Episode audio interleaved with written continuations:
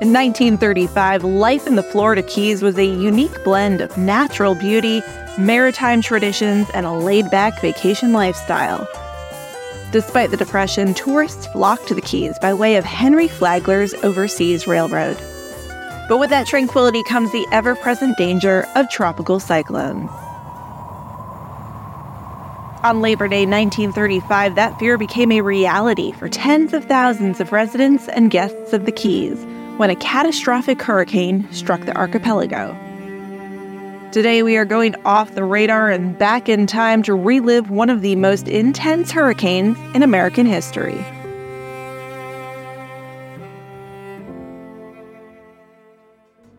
I'm meteorologist Emily Gracie, and you're listening to Off the Radar, a production of the National Weather Desk. On the show, we dig deep into topics about weather, climate, the ocean, space, and much more. Our goal is to help you better understand the weather and to love it as much as we do.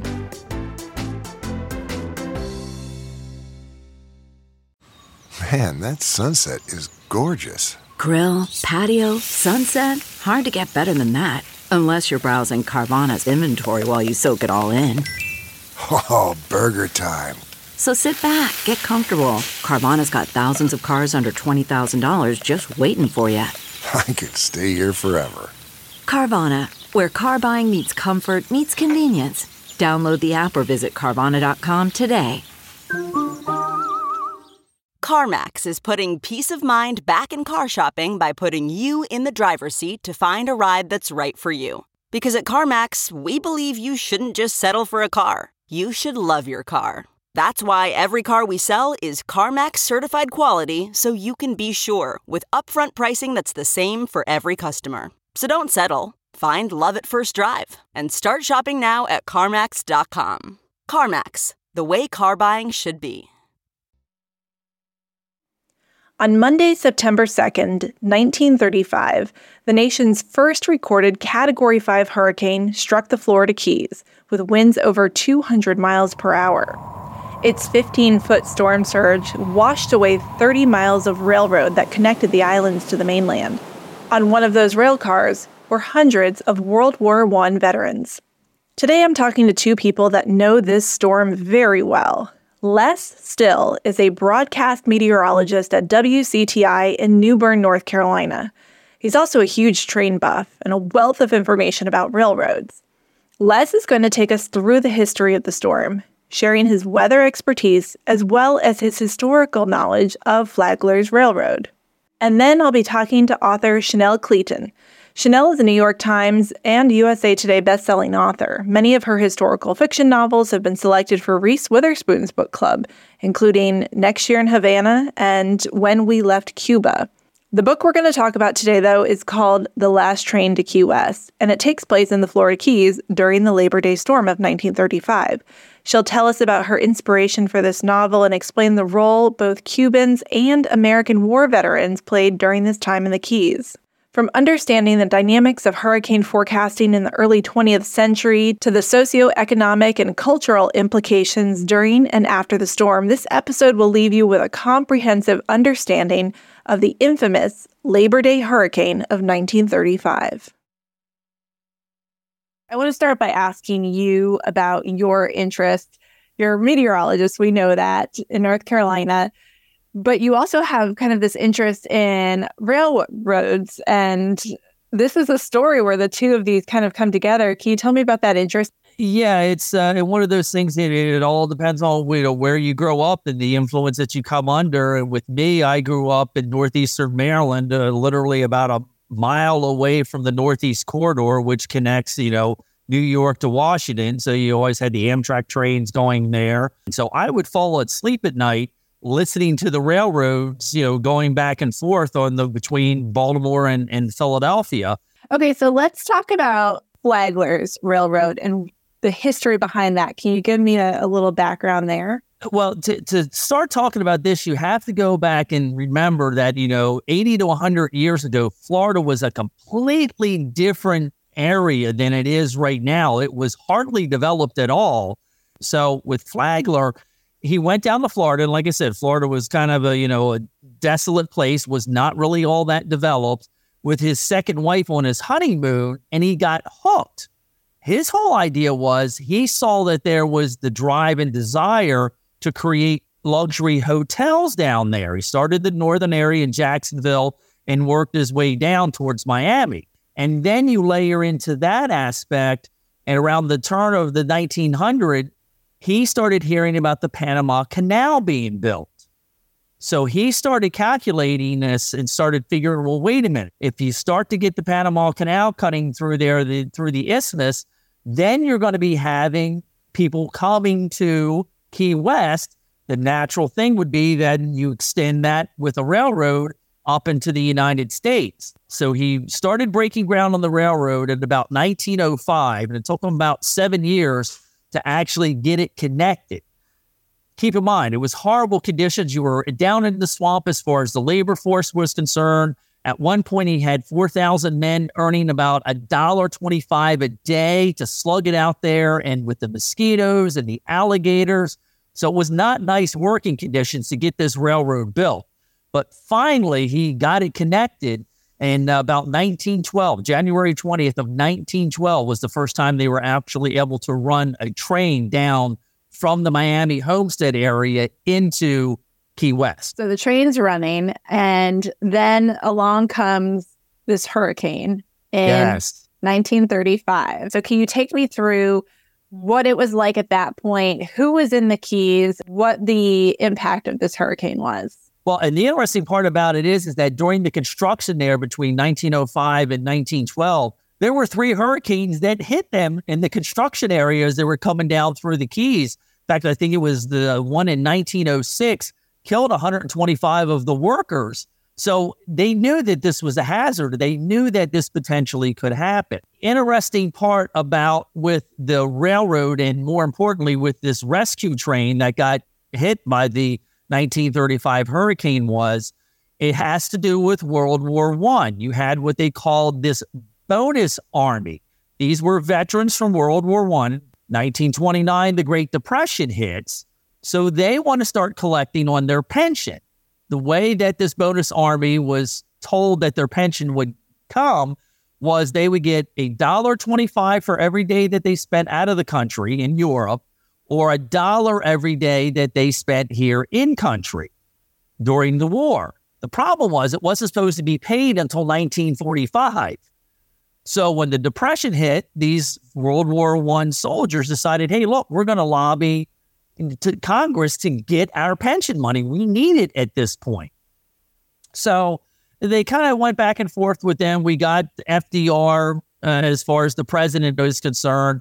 It was one of his, you know, New Deal work progress things that he decided that they were going to start building roads down in the Florida Keys. Even though the railroad was down there, you still had a lot of farmers, a lot of people visiting there, people that were coming down on the trains to these hotels and bungalows. They still needed to move around these islands. So they decided with this work progress project that they, they would send these bonus army World War One veterans down there. And at one time, there were about seven hundred vets down there in the Keys working on these work progress camp projects. Uh, Usually they housed about, you know, anywhere between two to three hundred people in these camps that were only about seven to nine feet above sea level. Okay, so they're they're living in tents. Exactly. There's more people than usual in the Keys. So this is kind of the perfect storm. It's exactly what it is. So what happened next? Because in nineteen thirty-five, we didn't have radar. We weren't using satellites. This thing is coming. How do they know? Yeah, they, they started getting word like a day or two prior over in the Bahamas that, you know, a storm had come through, and a lot of people in the Keys, uh, they were a lot more weather aware, just observing it than, than we are nowadays. They would watch the barometer. So when they started seeing the pressure starting to fall, that's when they knew, okay, it's time to, you know, put up the, the hurricane shelters and, you know, board up the windows. Uh, you know, bring things up to higher ground. And again, we're not talking about, you know, very high above sea level here, maybe, you know, seven to nine feet. That's about it. Most of the houses and the buildings down there were. So as you got into September second, that's when the, you know, the storm was really starting to head towards there. That morning, they had actually sent a cable to Miami to say, hey, look, we need a rescue train to come down here to get these people from these camps. They were in Matacombe Key, which is where one of the bigger camps were. They made the call around noontime, but because the Florida East Coast Railroad, by that point, because of the Depression, had gone into receivership, there was a lot of paperwork they had to go through. They had some trouble getting uh, out of Miami to begin with, which is where their headquarters was located. The bridge over the Miami River was up. It was a holiday Monday. They couldn't get people there to get it taken care of. So really, the train did not leave until about five thirty in the evening to even start its way down into the Keys. And by this point, the storm was making its full assault on the middle of the Keys. Do we know where exactly it made landfall? Isle of Marotta was the general area where this camp was. And then where the actual, you know, storm came across, there, there's a lot of keys, small keys is situated in there. Uh, but that's where the train was trying to get to. Matacombe Key was where this camp was. And they, they got as far as the Isle of Marotta before the train actually got literally with a wall of water blown off the tracks. Yeah, there's actual pictures of this, which is amazing to me, of this thing blown off the tracks. So what happened? Did everyone on the train perish, or uh, what was the outcome here? Quite quite a few did perish. I, I've seen different numbers. I've seen anywhere between uh, two hundred fifty, two hundred seventy people that were on the train. Uh, from what I, a lot of the things that I've read, practically everybody that had gotten on there, and a lot of it was the work, uh, the World War Two or the World War One uh, uh, bonus army work is in campers there, but it was also just residents of the Keys down there, because as the railroad, once it got down there in nineteen twelve, it served as the vital connection between the different Keys across the area there.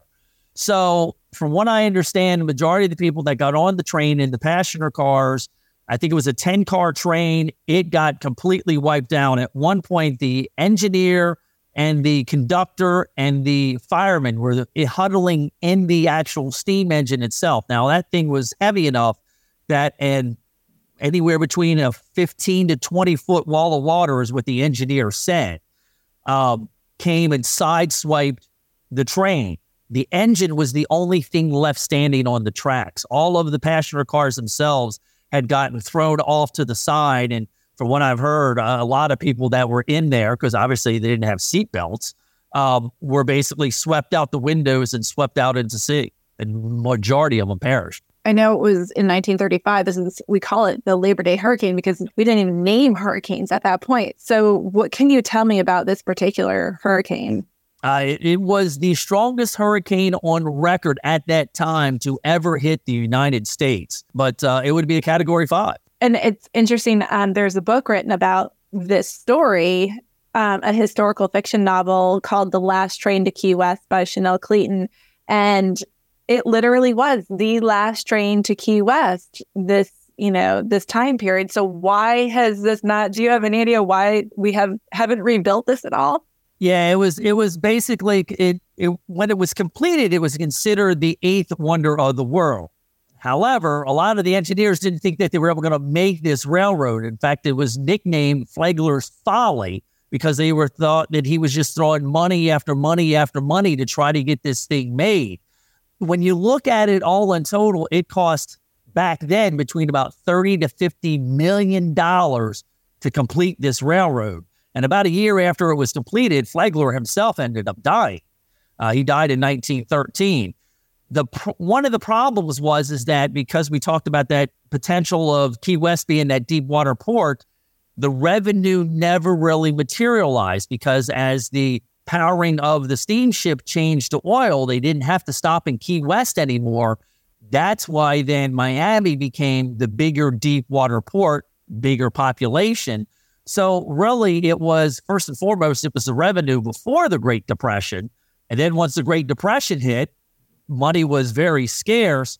So because it would have cost so much to rebuild this, it was just way too cost prohibitive to be able to rebuild the railroad. So what they ended up doing was, they in nineteen thirty-six, they ended up selling the right-of-way, as they call it, which was all of the remaining bridges, all of the remaining track, what was there, Um, and the passage to the state of Florida, and that's what the state of Florida ended up making the first overseas road on the exact same bridges that Flagler had used for his railroad. I know that some of them have been rebuilt over the years, but so you're saying still when if you drive from Miami down to Key West across those Florida Keys, you're you driving still, over some of those original railroads. You see the exact same bridges that Flagler created that were still there. Do you remember that scene from True Lies back in yes. the nineties? Yes, was, I always was, think of that, the Seven Mile Bridge. Where that, they... that was the bridge that that was shot on. That was one of the original ones. Underneath, the framework was the exact same bridges that Flagler had created for his railroad. Is there anything else you want to share about the Labor Day hurricane of nineteen thirty-five? Uh, I would say it, it was one of, uh, you know, the, the greatest storms to ever hit the coast, not only just for what it did in down there in the Keys, where it came in as uh, a Category five, it w- ran the entire coast of the United States. Uh, it, it developed near the Bahamas, went over to the Keys, then hooked around and came up through the Carolinas here and ran all the way up into New England before it finally exited. So now we have a pretty good idea of the science of the storm and the logistics of the railroad at the time. But I want to learn more about the people impacted by the storm. And for that, I'm talking to Chanel Cleeton, author of The Last Train to Key West. I've read a number of Chanel's historical fiction novels, but this one by far is my favorite. So I was absolutely thrilled to get the insider info of how she prepared for writing a novel and how she gave voice to the people impacted by this storm. So Chanel Cleeton, you wrote a book about a hurricane back in nineteen thirty-five, the Great Labor Day Hurricane of nineteen thirty-five, which a lot of people may not know about. This is before hurricanes were named. It was a long time ago, post-World War One. So I want to hear from you about where the idea came from for you to write about this topic. So I, like a lot of people, was previously unfamiliar with the storm, and I really um, first heard about it when Hurricane Irma was happening. So it was during the coverage. I was kind of watching it um, just to see, you know, I have a lot of family in Florida and friends and, you know, just kind of keeping an eye on things. And I came across this mention of uh, the Labor Day hurricane of nineteen thirty-five. And I was just really interested because I grew up in Florida, you know, I'm originally from this state, and it wasn't something I was familiar with. And then also, you know, I kind of, with being a writer, you know, you tend to find these really interesting moments in history, and I sort of mentally would be like, oh, that's something I might want to come back to to to learn more about. And so when I kind of looked it up later on, I was really interested because I didn't know the whole story of the vets who had fought in World War One and had come back and were working on building the highway. And all of that um, was just so sobering. And I think also such an interesting component to the story. I mean, you have obviously the the natural disaster and the impact that it had on the region. But then you also have, you know, this really personal story of people who who fought in the war and kind of came home with a, a host of problems as a result of that and really weren't taken care of the way they should have been. And so I was really just moved by the story and, and wanted to delve deeper into it. And that's when I knew, you know, I'd found the topic for my next book. So tell me about the research going into writing not only this book, but all of your books. I, I assume it's ex- extensive. You have to become an expert in the topic, right? It it definitely is. You know, with this particular event, there were a lot of congressional inquiries into the aftermath because um, there were definitely questions about the evacuation procedures, kind of the amount of notice that was given, how communication was filtered down. And so we had a lot of primary sources that you could draw from. Um, when I was doing the research, you know, there were a lot of interviews with people. Um, this was something definitely at the time that was very much at um kind of the forefront of the public's attention, and also, you know, had a lot of investigations done. So that was definitely useful. There's also been quite a bit of uh, nonfiction written about the event. So that's always a, a good starting point, I think, as well, to have those sources and to be able to kind of go into the record that way.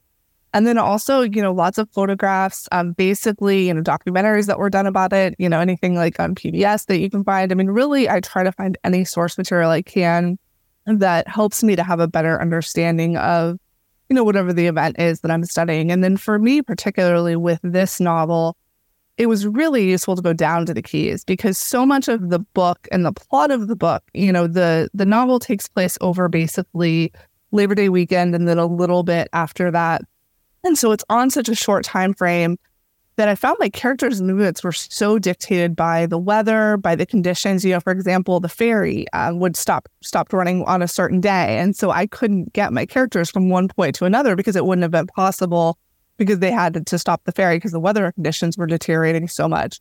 So having that information and then being able to go myself and actually see, okay, you know, this is exactly where they would have been. And, you know, this is what the distance would feel like. And this is, um, they have actually markers down in the Keys. If you're driving on the overseas highway, if you look, there are little markers that will tell you where the different veterans camps were. Um, so it was really, you know, powerful, I think, to be able to stand in those spots. There's a memorial in Islamorada that you can go to that talks about the hurricane and the aftermath. Um, So having that perspective definitely helps. And then also just driving the overseas highway and looking out and seeing the railroad, you know, you really get this kind of eerie sense of what an audacious, audacious project it was, but also, you know, seeing its remnants and, and understanding how many lives were lost. It definitely had an impact.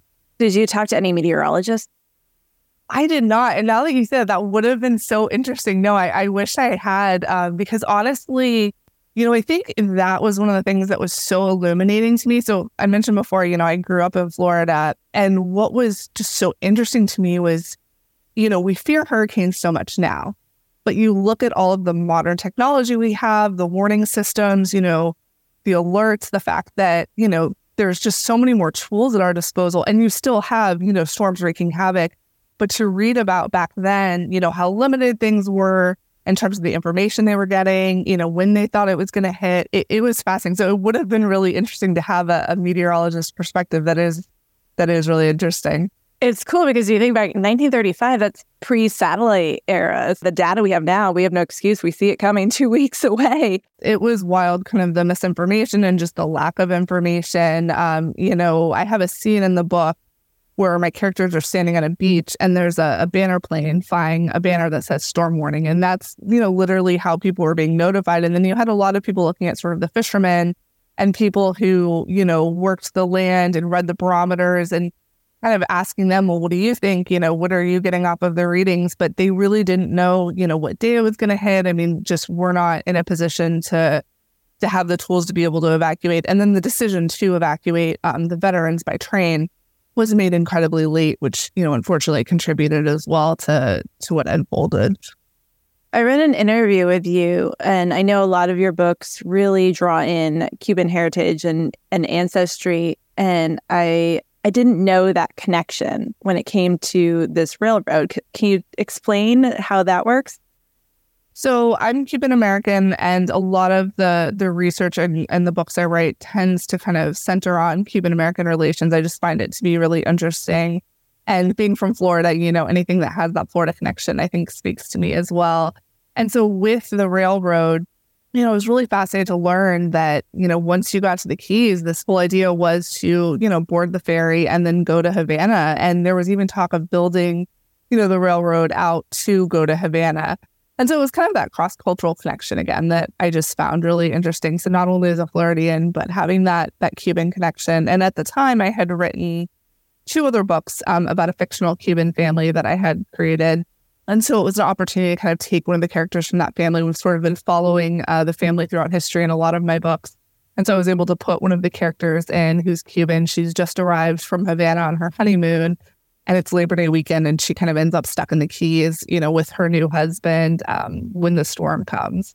And it was interesting, too, because, you know, in that particular relationship, so the heroine's name is Mirtha.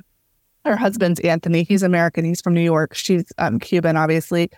And it was really fascinating because their power dynamic throughout the book is very much kind of he's the one in control. You know, she's married him sort of with her family's wishes. There's a lot of political turmoil at Cuba at the time. And so she kind of was not forced, but kind of pushed into this marriage. But when the hurricane comes or the imp- hurricane's like impending, he really starts to lean on her because she has experience with the storms and he doesn't really know what to do. And so you kind of see that role reversal a little bit. And that was interesting to kind of bore out in their relationship, realizing that, you know, in that she would have been the expert and he would have maybe been looking to her for guidance. Because if you haven't experienced hurricanes, you know, I think it definitely um, can be a daunting thing. Did you experience any hurricanes as a child? So I've definitely grown up through hurricanes, and, you know, I've been fortunate enough not to have a direct hit. Um, but I've done the whole, you know, do we evacuate, you know, the water everywhere, the bathtub's full, and, and all of that. And so writing about that tension and kind of the fear and the watching and the waiting, um, I tried to put some of, you know, my own experiences. Um, I was actually abroad when my family got hit. And so, you know, having that experience as well. Um, and I think just wanting people maybe who aren't from Florida to kind of understand a little bit of what that's like, because I think it's a little hard to understand, um, you know, until you're in this environment, what what it feels like when you're kind of, I don't want to say helpless, but a little bit just sort of, you know, waiting to see if, if this huge destructive force is, is going to come toward you.